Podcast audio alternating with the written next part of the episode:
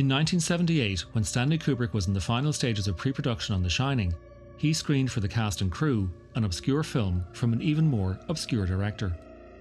Released in nineteen seventy-seven to withering reviews on a handful of screens before even fewer viewers, nonetheless, David Lynch's Eraserhead was the measure for the ominous mood and threatening tone Kubrick wanted for The Shining. Which is rather ironic, because if you pay close attention to the very start of Lynch's film, it is hard not to be struck by its similarity to an earlier Kubrick production. I'm afraid, Dave.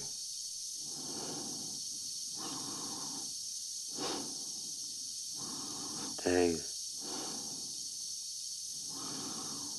My mind is going.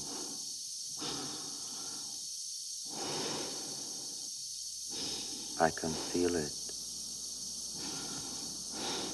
Eraserhead was Lynch's first feature film and opens with an image of Henry Spencer, played by Jack Nance, with his head slowly drifting horizontally up into the frame, all as if he were free from gravity. Behind Henry, we see the depths of the universe, its mysteries dotted by quiet stars, and there in the centre of the frame sits a planet. The whole thing eerily echoes the climax to two thousand one, when we see the Star Child floating in space above the Earth. The similarities don't end there. Both films were met with widespread confusion from critics and audiences, but at least in Kubrick's case, he had a studio behind him. For Lynch, he had great difficulty even securing a distributor. Rejected from the Cannes and New York Film Festivals, Lynch, who had spent five painstaking years making the film, was at his wit's end. Here he is in an interview in nineteen eighty-four as part of the Guardian lecture series with Chris Oti, then critic for Time Out magazine. Uh, my wife Mary uh forced me to take uh, the film to Filmex, to try to get it into Filmex. In Los Angeles. And it drove me down on the last day, at the last hour, and I popped it on the floor and I said, it's been rejected from here, it's been rejected from there, and you guys are probably going to reject it, but take a look at it. And he said, wait a minute, he said, uh, we don't care where it's been, and uh, we, we, you know, we're our own judge, and uh, don't worry about it. And it got in. Lynch is a graduate of the American Film Institute. And while there is always a lot to be said for the financial acumen of filmmakers working within mainstream cinema, you have to be commercially fit or you perish, there is sometimes even more to be said about the importance of state-funded institutions. Their ideas are neither vetted nor tested by the marketplace, but are instead gathered and nurtured in the mind, and when unleashed on unsuspecting audiences, spin mainstream cinema into new directions. Here is Eraserhead cinematographer Frederick Elms speaking on the Criterion Collection Blu-ray special features, extolling the benefits of the A F I. The A F I was a wonderful spot. It was an old mansion on a hill in Beverly Hills. The A F I was good enough to give us just enough equipment and lights that we could use, and it was ours. It was our space, our sets, our lighting equipment, and they were very supportive. They really made it happen for us. And the best part was, once we were there, they kind of forgot about us. So we just kind of kept shooting away. Eraserhead received its world premiere on March the nineteenth, nineteen seventy-seven at the Los Angeles International Film Exposition. Only really it didn't. A version of Eraserhead did. The reaction was so underwhelming, Lynch took that print back to the editing suite and cut over thirty minutes from its initial two-hour running time. Which, consistent with our subplot, brings Eraserhead a little bit closer to two thousand one. Shortly before Kubrick premiered his Space Odyssey, he also administered some radical changes, the most crucial of which was probably to the soundtrack, removing Alex North's commissioned score and instead using music from the likes of Strauss, Cacciaturian and Ligeti. For Eraserhead's soundtrack, Lynch co-wrote an original tune with Peter Ivers, In Heaven.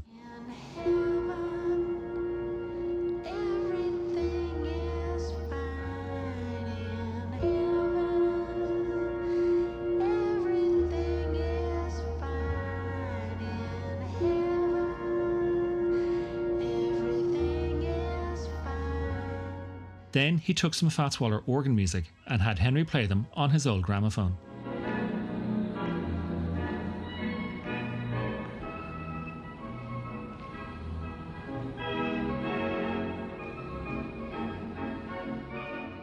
And then Lynch relegated that music to the background, instead prioritising the harsh industrial soundscape he designed with Alan Splett.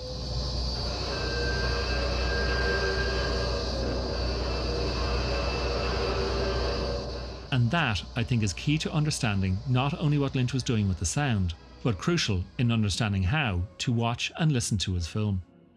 Ordinarily in film, sounds correspond directly to what we see. In other words, the sound and the image reinforce each other's medium. However, more sophisticated filmmakers split the grammar, so we don't always see what we hear, nor do we hear what we see. And in that differential, the filmmaker puts us inside the character's head. Henry plays Fats Waller for the very same reason you and I play any piece of music, because it moves us. Only in Henry's case, the music is drowned out by the sounds of his apartment.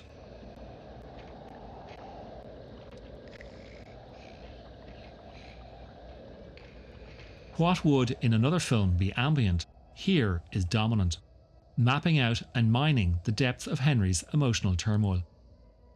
Here is Lynch in two thousand fourteen, recalling for The Paris Review his collaborations with Alan Splett, who designed the sounds on Lynch's first four films. You know, um, there weren't any libraries, we didn't have any libraries, so everything had to be made. And so there's lots of recording and then fiddling with the recording until it sounds right, and, and there's a mood. And so this was, Eraserhead was an industrial uh, world, and interior sounds, all kinds of different things, and mood. Lynch didn't set out to be a filmmaker. It appears instead that fate drew him from his first love, painting, to the bigger canvas of cinema. Here he is from the same Chris Oti interview, explaining how he got his first big commission. I would make these paintings and I would sort of hear a, a sound or something that went with them, or I'd want there to be some sort of uh, movement. There seemed to be a bit more of a, of a story, you know, behind them. And that's when, uh, for an experimental painting and sculpture contest, I made uh, this uh, one-minute film.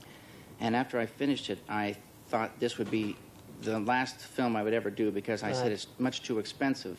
But a millionaire saw this show and commissioned me to build a moving painting, he called it a moving painting, for his house.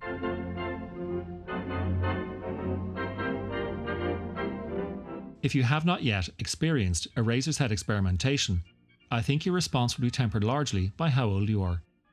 There is something intrinsically rewarding, if not categorically imperative, about watching avant-garde films as a teenager. Those years bring the need to assert identity, and in order for that to happen, we need to explore. So we step beyond the traditional narratives our parents either read to us or brought us to see.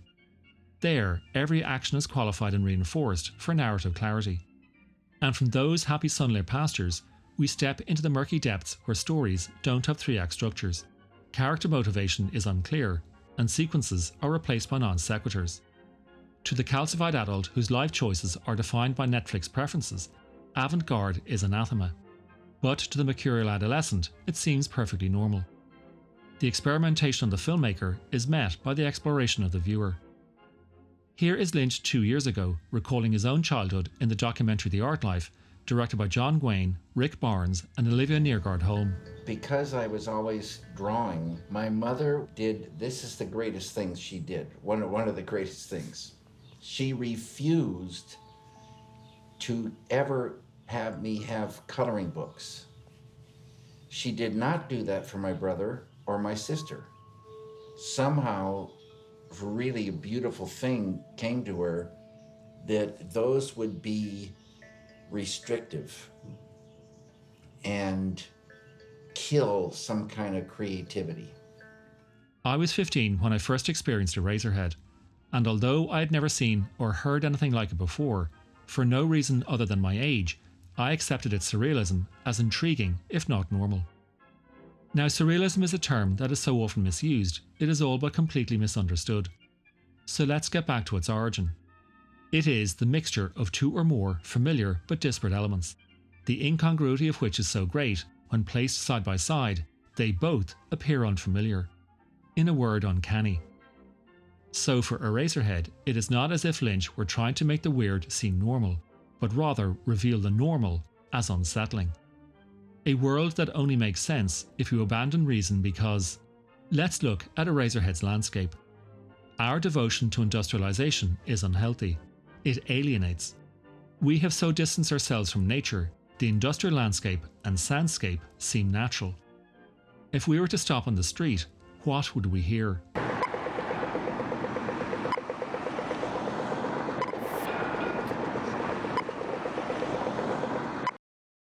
To get an indication of just how strange and unique Lynch's film must have seemed to audiences back in nineteen seventy-seven, think of another film that was released two months later. Where do you think you're going? Well, I'm not going that way. Star Wars may have looked like a sci-fi adventure, but really it was a throwback infused with reassuring nostalgia. If anything, the tale of Luke Skywalker, Ben Kenobi and a quasi-religion called the Jedi was a much-needed restorative balm for an America that had been defeated in Vietnam and had just seen its president resign in disgrace. By contrast, and by any definition, Eraserhead is anything but restorative. Has there ever been a less capable and more apprehensive lead character in all of cinema? Henry Spencer speaks so timidly, it is as if he opens his mouth only to let out some air. He says nothing with any degree of confidence and shuffles about with such worry, stress lines have practically burrowed into his forehead.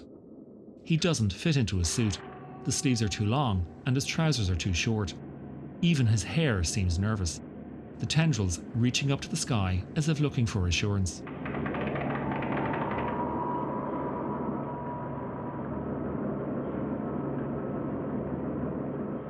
So if so few people saw Eraserhead, how can it be deemed important?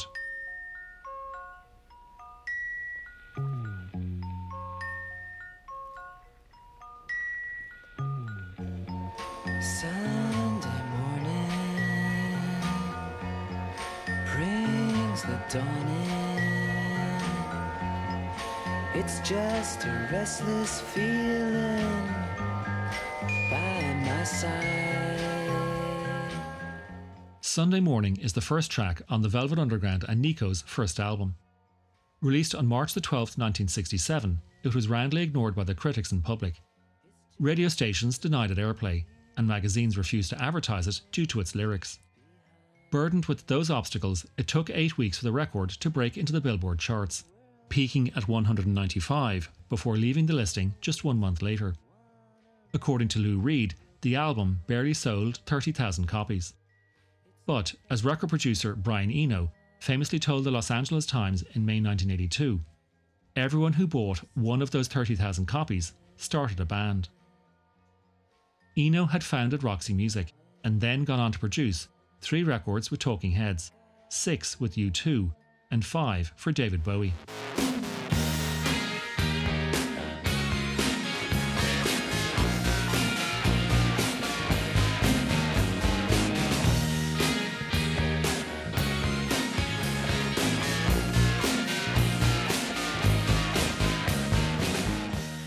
In other words, it doesn't matter how few people saw Eraserhead, just so long as those few people were the right people. Beyond Kubrick, another was Mel Brooks, who then offered Lynch the opportunity to write and direct The Elephant Man. But beyond Lynch's own career, the influence of Eraserhead can be seen in one film that not only rewrote the sci-fi and body horror genres, but spawned an entire franchise.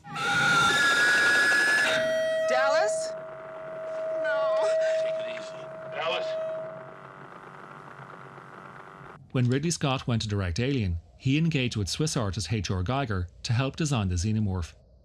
Geiger had seen and greatly admired Eraserhead, but, much to Lynch's annoyance, Geiger, shall we say, appropriated Lynch's design for the baby and turned it into a genocidal creature with two separate jaws of razor-sharp teeth. As horrific as it was seeing John Hurt's chest burst open, if whatever came out of his abdomen was not even more terrifying, the entire film would have foundered right there and then. It was more terrifying, and the film's success launched Lieutenant Ellen Ripley as arguably the most iconic female character in all of cinema history. You. Monkey. Stop. Monkey. Monkey, monkey, monkey, monkey, monkey. Okay.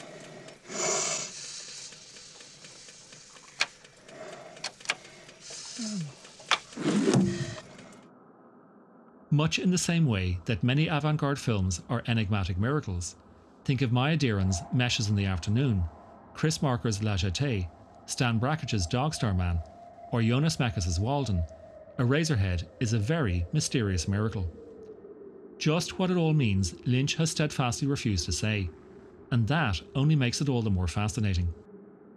Here he is in nineteen seventy-nine, being interviewed as part of a television production class at U C L A. David Lynch has described his uh, film Eraserhead in this manner: a dream of dark and troubling things.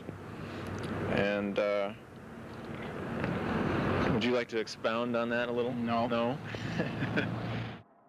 With Eraserhead, Lynch delivered one of the most astonishing debuts in all of cinema, which means it can stand alongside the likes of Strike, Un Chien en Dessous, Citizen Kane, Ossessione, Prathapanchali, Shadows, Breathless, Badlands, Reservoir Dogs and Kronos.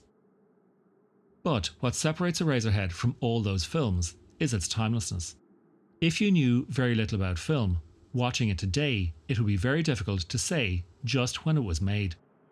The only absolute certainty would be that it came out after the arrival of synchronised sound in nineteen twenty-seven. And because it was made in black and white, it is no easy thing to detect from the film stock to which era it belongs. Beyond that, it is a film so shorn of faddish technique that you could put it on a double bill with, say, Todd Browning's Freaks, Jean Cocteau's Orphée, Hiroshi Teshigahara's Woman of the Dunes, or George A. Romero's The Night of the Living Dead, Darren Aronofsky's Pi, or The Turin Horse, directed by Bela Tarr and Agnieszka Hrantiszky. Over forty years after its premiere, Eraserhead is still as fresh and as anxious as it was the first day it screened.